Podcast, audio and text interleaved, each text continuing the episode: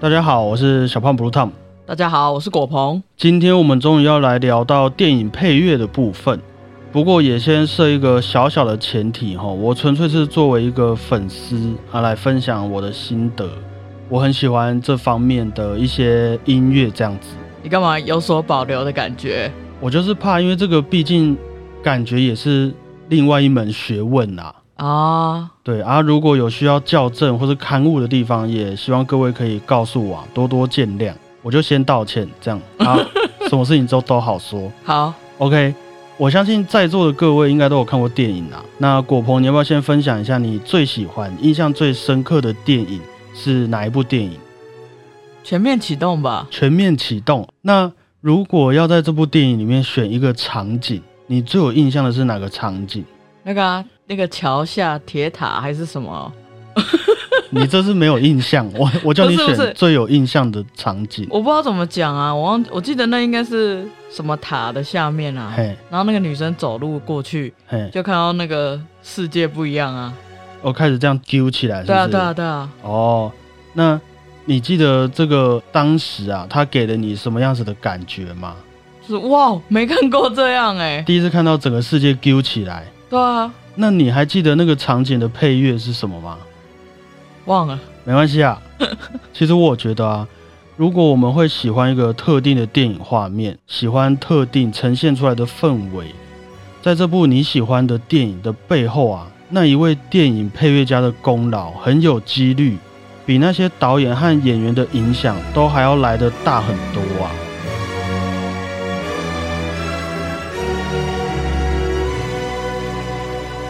虽然哈，我们之前有稍微聊过，说一首歌曲、一部音乐作品里面的速度啊、音量等等，会造成我们产生什么样的情绪，但是我会有点觉得，电影配乐它又是另外一层的处理方式了。毕竟它会和画面、影像，还有演员或是台词、文字等等一起工作，所以我会觉得它能呈现出来的东西又会更具体，它能让我们产生共鸣的力道啊。也很容易会比单一首的歌曲还要强大。好，我看到你的表情了，我们就来稍微用历史进程来理解一下电影配乐的功用到底有哪一些。哈，我印象中在大概一百多年前，刚刚有电影这个东西的时候，是没有音乐的，也没有台词，甚至也没有任何一点声音，大家都是去电影院里面看默片。哈，可是这种情况就等于说。如果你看到一半，你旁边的人开始吃东西，你会听得很清楚嘛？像 ASMR 这样，因为电影院里面没有声音，而且大家又坐得很近。啊，如果你的肚子又开始咕咕叫，旁边的人衣服在那边洗洗簌簌，后面的人又开始讲悄悄话，这就会变成一个很尴尬，而且又让人很烦躁的场合。对，如果是我会很躁郁。于是为了解决这些种种尴尬的问题。在最早期的电影院，他们就会请来一些音乐家、钢琴家来跟着这些默片一起演出，帮默片配上音乐。啊，有些音乐家可能是即兴演出，或是直接演出一首大家熟悉的古典音乐，也不无可能啊。所以，电影配乐在最初啊，其实最大的一个功用就是要避免尴尬。而这个尴尬也不只是在电影院的你，还有你旁边的人们的尴尬而已。也包括电影里面的尴尬。我举个例子，譬如说小胖，我是一位皇太子啊，今天呐，我要很有威严的走到皇宫上面去登基，成为新的皇帝。那这个时候配乐一定是哇，很雄壮威武嘛。我一路上的努力，终于要在今天成功的这种感觉。但是如果你这个时候把我的配乐拿掉的话，纯看我在那边慢慢走路。然后你也只会听到我说啊，终于啊，嗯，哈哈哈的声音，就这样而已，嗯，就会很尴尬。那如果说给我配乐的话，终于啊，嗯哼，哈哈哈，就感觉差很多嘛。对啊，其实我有尽量两次都保持一样的。于是啊，这个电影配乐出现的第一个大功用，就是要消除这些尴尬的感觉。完全可以理解。好，那现在不尴尬了。随着时代的发展啊，几乎每一部电影也都开始有声音了，大家也越来越要求这些电影的深度。于是啊，就开始有许多古典音乐背景出身的作曲家投入了电影的行业，像是圣桑啊、潇洒高维奇、盖希文等等。那有了这些很会运用音乐的大师加入了电影的行业，电影也开始能传递更丰富的情绪了。我们也可以说。这些电影传递出来的情绪也会更强烈。在这个大约一九三零年左右的时期啊，很多电影配乐也都是会配合角色的动作，然后一起发出声音的，形成一种更有气势的感觉。好，我我也来给你体会一下。好，譬如说一个我打开门，然后要抢走果棚食物的一个场景。好了，好，果棚，不要再吃了。给我放手！好凶的感觉哦！哇，我觉得我们真的是很寓教于乐哎。对啊，总之大概就是这种感觉啦。电影配乐带来的第二大功用，就是可以很快速的配合场景，然后营造出气氛。哎，你刚刚那么一讲，我觉得动作都有出来嘞。对啊，对啊，是差不多这个意思。嗯，即便大家现在也看不到我，即便我是一个。不专业的演员，我在你面前，我也没有任何动作，还是可以让你体会到说，哎，我对于果棚吃东西是有多么生气的一种情绪。这个是我觉得电影配乐的第二大功用。OK，那我们现在既不尴尬，还充满着各种情绪。接着呢，我们要出门去见见世面了。哦，随着时代的演进啊。爵士乐、摇滚乐，甚至是各个不同地区的乡村民谣，也都慢慢成为了电影配乐的音乐元素之一。也因此啊，电影配乐的第三大功用就出现了，就是用音乐来告诉你说你现在的地点在哪里。我们就直接来演示看看了，好不好？好，好，好，来，今天就是一个我来和果鹏打招呼的画面。啊，你待会就猜一下，我现在在哪里跟你打招呼？好好好好，果鹏，你好啊，小胖，你好，我们是在巴洛克的教堂吗？哦，你觉得这个是在巴洛克的教堂？对啊。好，那我们来听下面一首。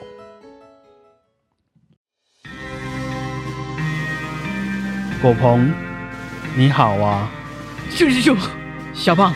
那你觉得这个是在哪里？这应该在那种西部沙漠之类的，西部牛仔之类的地方。对对对。OK，好，那最后一首。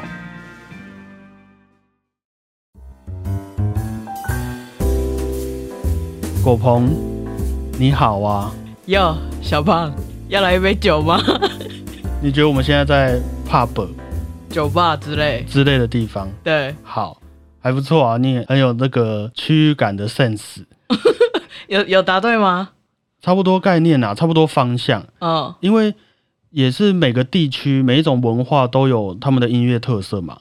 而且这个状况也不是只有局限于说像刚刚的西部牛仔世界啊、pub 啊，或是中国的宫廷，甚至是我们电影里面哈比人的家、霍格华兹学院，也都有代表这些所在地的一些音乐。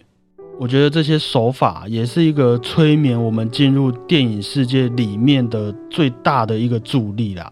听到这些音乐，我们就会理解现在的地点、现在的时代背景，甚至是这些地点啊所隐含的故事元素等等。像是刚刚的西部牛仔音乐，你还记得我跟你说的台词是什么吗？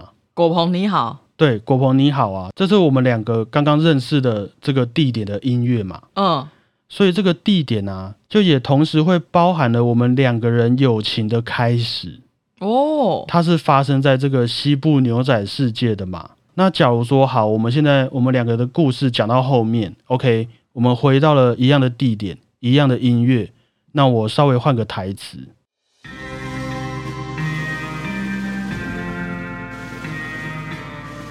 果鹏，谢谢你。这是我觉得电影配乐的第三大功用啦，就是告诉我们这里是什么位置、什么地点，然后也进而让我们记住这块土地上曾经发生过的故事。哦，有一点这一种时光交错的那一种感觉。所以，譬如说这部电影，它可以用两次这个音乐，对，然后讲不一样的事情。它甚至也可以用好几次这个音乐，只是有一次可能加了长号，有一次加了打击乐器，有一次加了电贝斯，然后来代表在这块土地上发生的不同事情。哇哦！那当然啦，也有一些电影配乐，可能你完全听不出来它是什么地点。它可能就是一个在表达内心这样之类的。其实这种没有地点啊，也能算是一种地点啦。哦，我这部电影没有要告诉你地点的意思，你自己去体会，这样也算是一种告诉你地点的手法。这样子就是有一点点小小的巧思在里面。对，小小的我们说的，哎呦，这个很艺术哦的这种感觉。接着我们时间就差不多来到了过去这五六十年。算是很近代了，可以说是电影配乐发展的非常辉煌的年代啊！不管是录音录影技术的进步，还有各种电脑音乐的产生，都大大的强化了电影配乐能够发展的空间。举一个大家印象会比较深刻的例子，你刚刚说的作曲家 Hans Zimmer 写的《全面启动》，里面就有用了一些把音乐放慢、拉长，然后再重置的电子音乐。他也很喜欢用合成器等等的电子乐器来做出他想要的声音。我们在蝙蝠侠、黑暗骑士还有沙丘里面，也都可以听见 Hans Zimmer 自己创作出来，历史上也从来没有出现过的音色。那除了电脑音乐以外，当然我们的纯管弦乐团、交响乐配置的电影配乐，也开始多了许多经典的作品。不得不提的就是 John Williams 的《星际大战》，Yeah，超人。还有 James Horner 的《铁达尼号》等等等等，我觉得到了现代也可以这样说啦。我们有了网际网络，有了社会与社会之间的交流，那刚刚提到的电影配乐那几个大功用啊，也都会变得越来越多元，然后越来越全球化。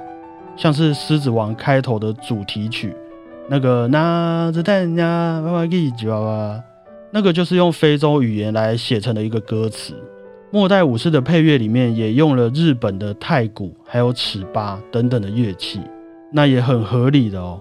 从前面这样演变过来，随着这些科技时代发展啊，大家欣赏电影的角度和口味也会越来越不同嘛。对，现代的电影配乐作曲家就也不能只单单会作曲而已，我们更可以说他们是一些音乐心理学家、声音洗脑师。等等的一个职称呐，因为他们不但需要传达出电影里面出现的情感，还有电影里面的地点，他们还得要有自己的特色，还要帮助电影能够更卖座，像是《神鬼奇航》，像是《星际大战》，哇，配乐大家都知道，电影都越来越红，甚至啊，他们还要利用自己的音乐传达出一些根本不在画面上，演员也没有演出来的氛围，来加深这部电影的深度。天哪，太难了吧，太难了！会不会得奖就看这个了，好不好？哇，有一点复杂，这是什么意思呢？我们也来试着解释一下。刚好各位现在也看不到我，那你们就假装这部电影的画面是全黑的，好了，是黑的。嗯，那一样是我和果鹏的故事。待会啊，我讲完台词，我会开始放音乐。你听完音乐之后，来和我分享一下，你觉得在这个全黑的画面底下，到底发生了哪一些事情？准备好了吗？好，果鹏，谢谢你。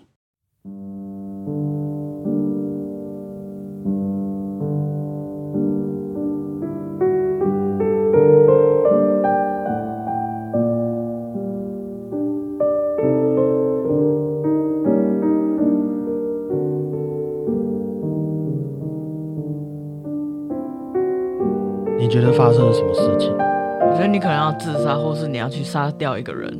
你觉得我可能要做出一些我这辈子永远没办法回头的决定？对。OK，那我们来听下一首歌，郭鹏，谢谢你。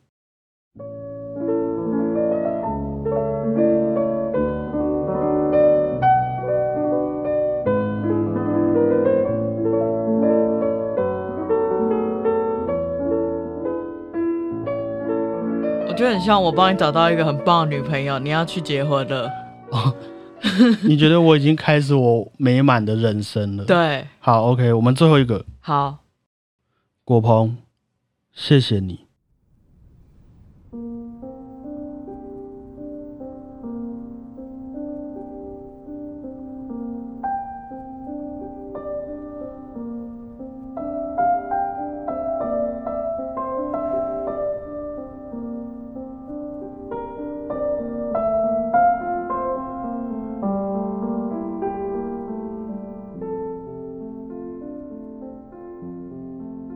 比较有难度，这比较像你要去找你的人生真理了。哦，比较有一个这要怎么说光的感觉。对对对对对，我要找我人生的那一道光了。对，不知道刚刚这样子有没有成功，算一种示范啦。可是我要表达的有一点像是，我把这个全黑画面底下的故事啊，完全的交给电影配乐去演出了。这个是我觉得现在电影配乐的第四大功用。就是它能够在画面和文字以外，还建立出一段剧情来表现出画面和文字中没有提到的感情。就像我刚刚只有跟你说果鹏，谢谢你，可是我还没讲完的那部分，就是配乐来帮我去补完这样子。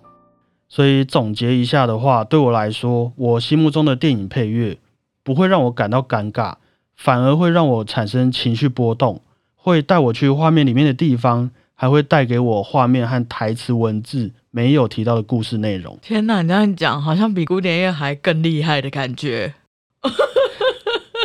我觉得是不同的产品啦，因为电影配乐传递情绪的力道会比较强烈嘛，它有画面啊，它还有演员跟文字啊，所以它和古典音乐完全把我们投射在一个宇宙里面，自己去想象的那种空间不太一样。应该说，古典音乐就是。心境有一点，电影配乐会有一点去局限你要往哪边发展，偷偷控制，偷偷控制。其实我们一直都在讲这个，有一点，我不是不想要往这个阴谋论的频道发展。那希望这样分享有让各位觉得，哎，对于电影配乐这项专业啊，感到没有那么陌生了。其实也只是我的一个小小的想法而已，每个人的定义也许也真的不太一样。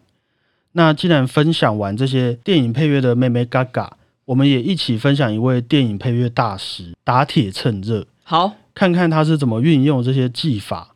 没有错，今天要分享给各位的就是 Alexander Desplat，我们把它翻译成亚历山大戴斯培。那我待会就讲戴斯培，我就不讲 Desplat 了，反正我看你那个脸，我们就 local 一点，那个名字法文有点难发音哦。戴斯培是出生在法国的电影配乐家，从小也是学习了许多古典音乐基础长大，直到今年六十岁。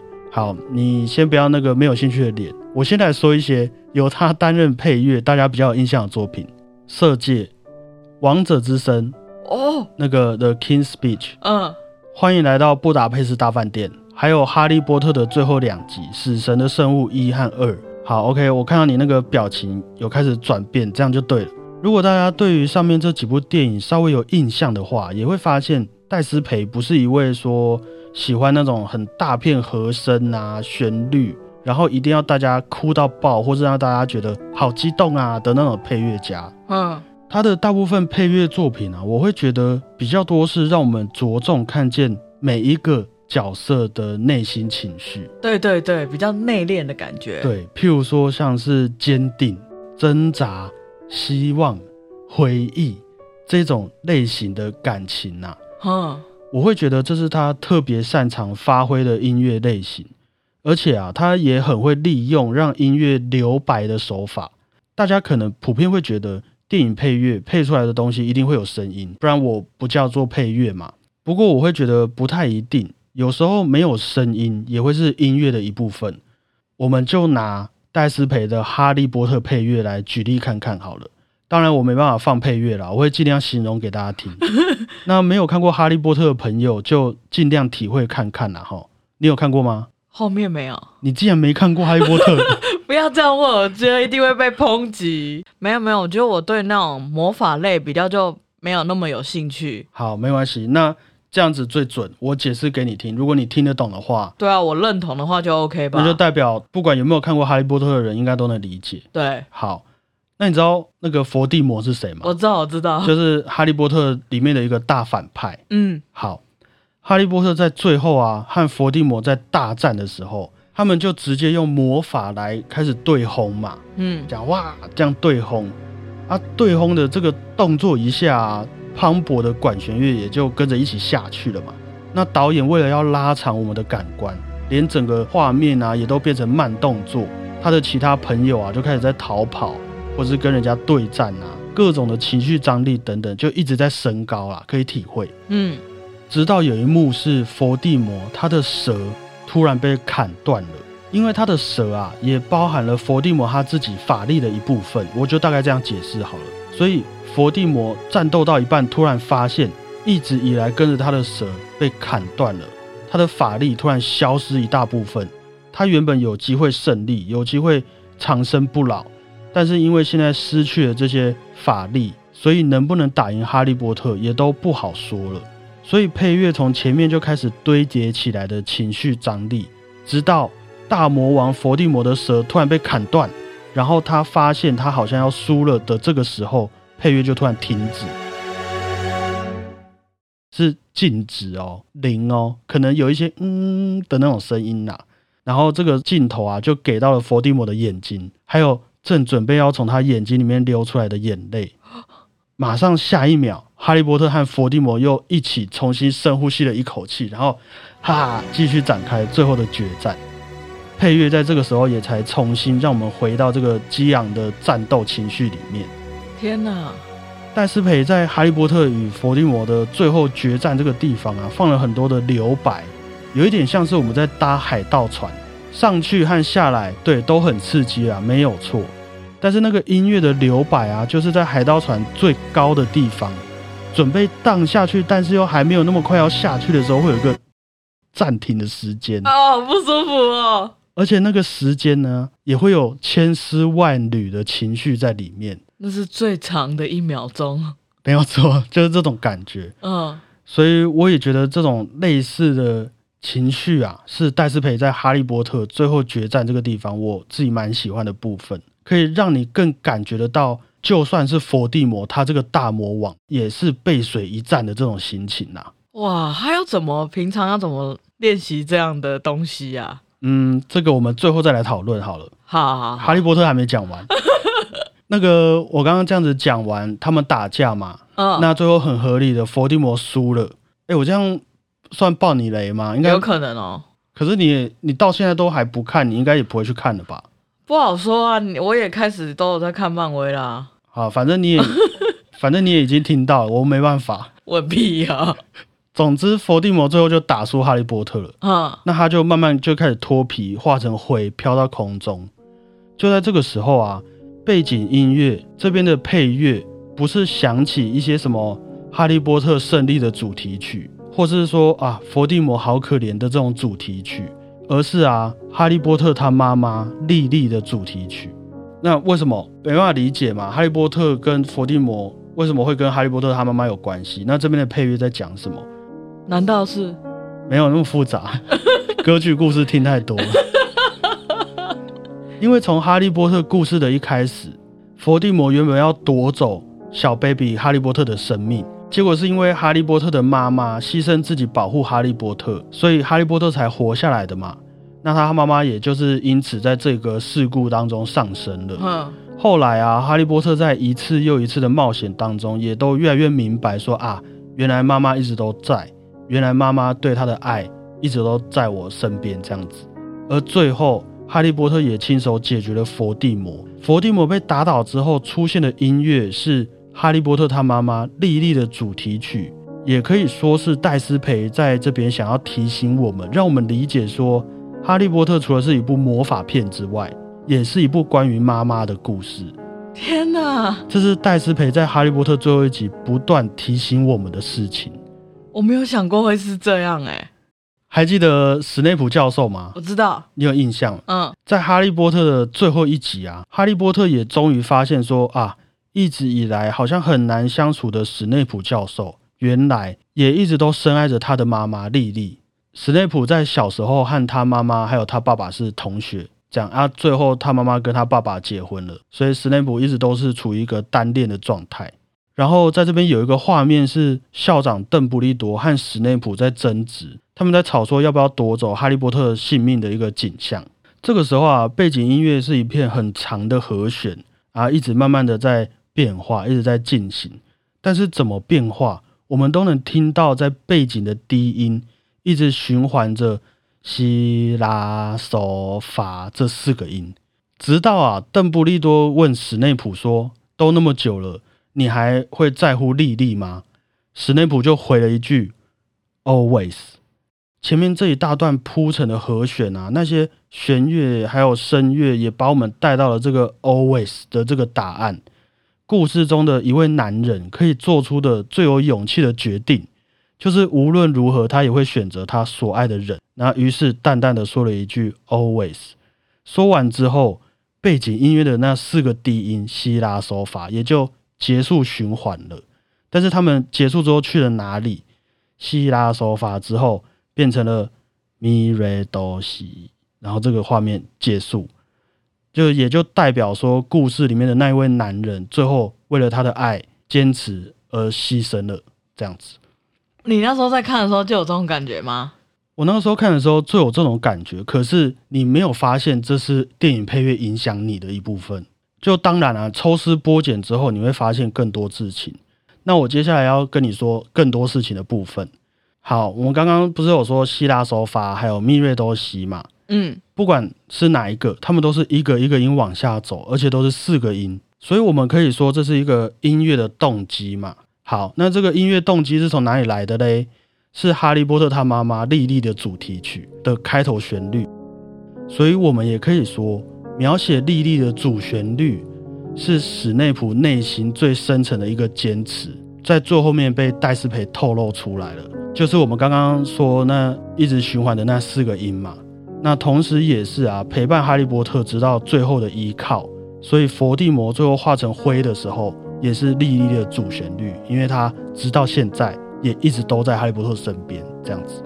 哇，宇宙大爆炸！讲了那么多啊，我跟你说。全部都很有可能只是我自己想太多，但是戴斯培在《哈利波特》里面确实就是让我听见了这些电影配乐，所以也让我对这部电影有了比起画面、比起台词文字还要更深的想象。那直到今天，我可以稍微和你们分享一下。天哪，我觉得戴斯培如果听得懂这一集，他应该会觉得都被你看穿了。本就法是本就法本就怎么了吗？啊，法国人，这是我觉得一位很厉害的电影配乐家能够做到的事情啊。所以今天也稍微和大家分享一下我对戴斯培的《哈利波特》的感想。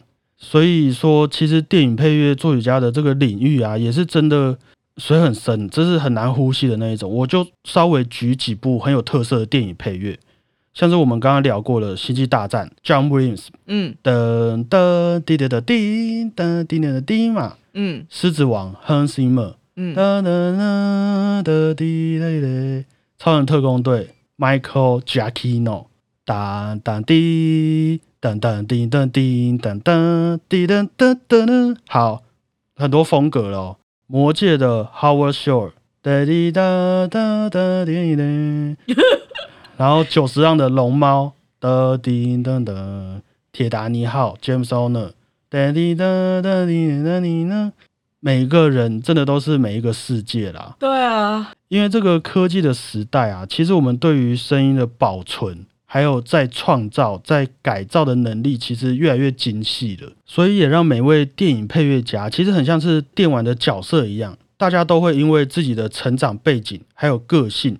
所以特别会运用一些武器在他们的音乐里面哦，风格也就会因此很特别，然后大家都不一样。所以以上啊，分享给大家。如果各位对电影配乐有什么好奇，还有话题，也可以私信给我们，我会继续帮大家安排。哎，我刚刚想到你很会写那种台湾的那种音乐啊，我是台湾人啊，不是？那你这是什么样的个性，可以让你会写那种啊？其实这就是跟生长背景比较像。就是我的文化，就是出生 like this 这样子。可是你，你看你也不太会讲台语，可为什么你就可以写那种很怂、很有味道的歌啊？所以啊，就是文字对我们人类来讲是一件很不人性化的东西嘛。嗯，我们最人性化的应该是我们的意识啊，对不对？意识变成音乐，变成艺术。我其实很台，只是我不会讲台语，因为语言嘛，就是一个隔阂嘛。没关系，我们之后再说。我我不想要一直往这个阴谋论的地方走。好啦，那今天也听了那么多关于电影配乐的事情。那郭鹏，你明天要上课嘛？嗯。如果明天上课的路上，你也要帮自己配上一首音乐的话，你会用哪一首音乐？我们就局限古典音乐好了，比较单纯。应该是贝多芬第七号交响曲的第二乐章吧？为什么听起来那么沉重？因为我很想放假。哦，好吧，那就希望你明天上课的路上，不管怎么样啦，也能变得和电影一样丰富精彩，即便是悲惨，也可以悲惨的很有韵味哈。好。好，以上啊就是今天的节目内容。喜欢的话，也希望大家可以多多分享我们的节目给你的好朋友们哦。谢谢大家，我是小胖 Blue Tom。谢谢大家，我是果鹏。大家再会啊，拜拜。哎，完蛋，我今天都没讲到国片呢。其实我要老实说，我真的几乎没有认真听过那些国片的配乐，因为在我的印象中啊，国片的音乐都是流行歌。嗯，大部分对啊。当阳光再次回到那，还有什么那些年错过的大雨嘛？对。而我听见下雨的声音，就是这些歌啊。还是我这样感觉会很崇洋媚外吗？没有没有没有，新的应该比较没有了。哦，新的国片比较不会。对。那不然这样啊，我们下一次就真的找时间先来分析周杰伦好了。好啊。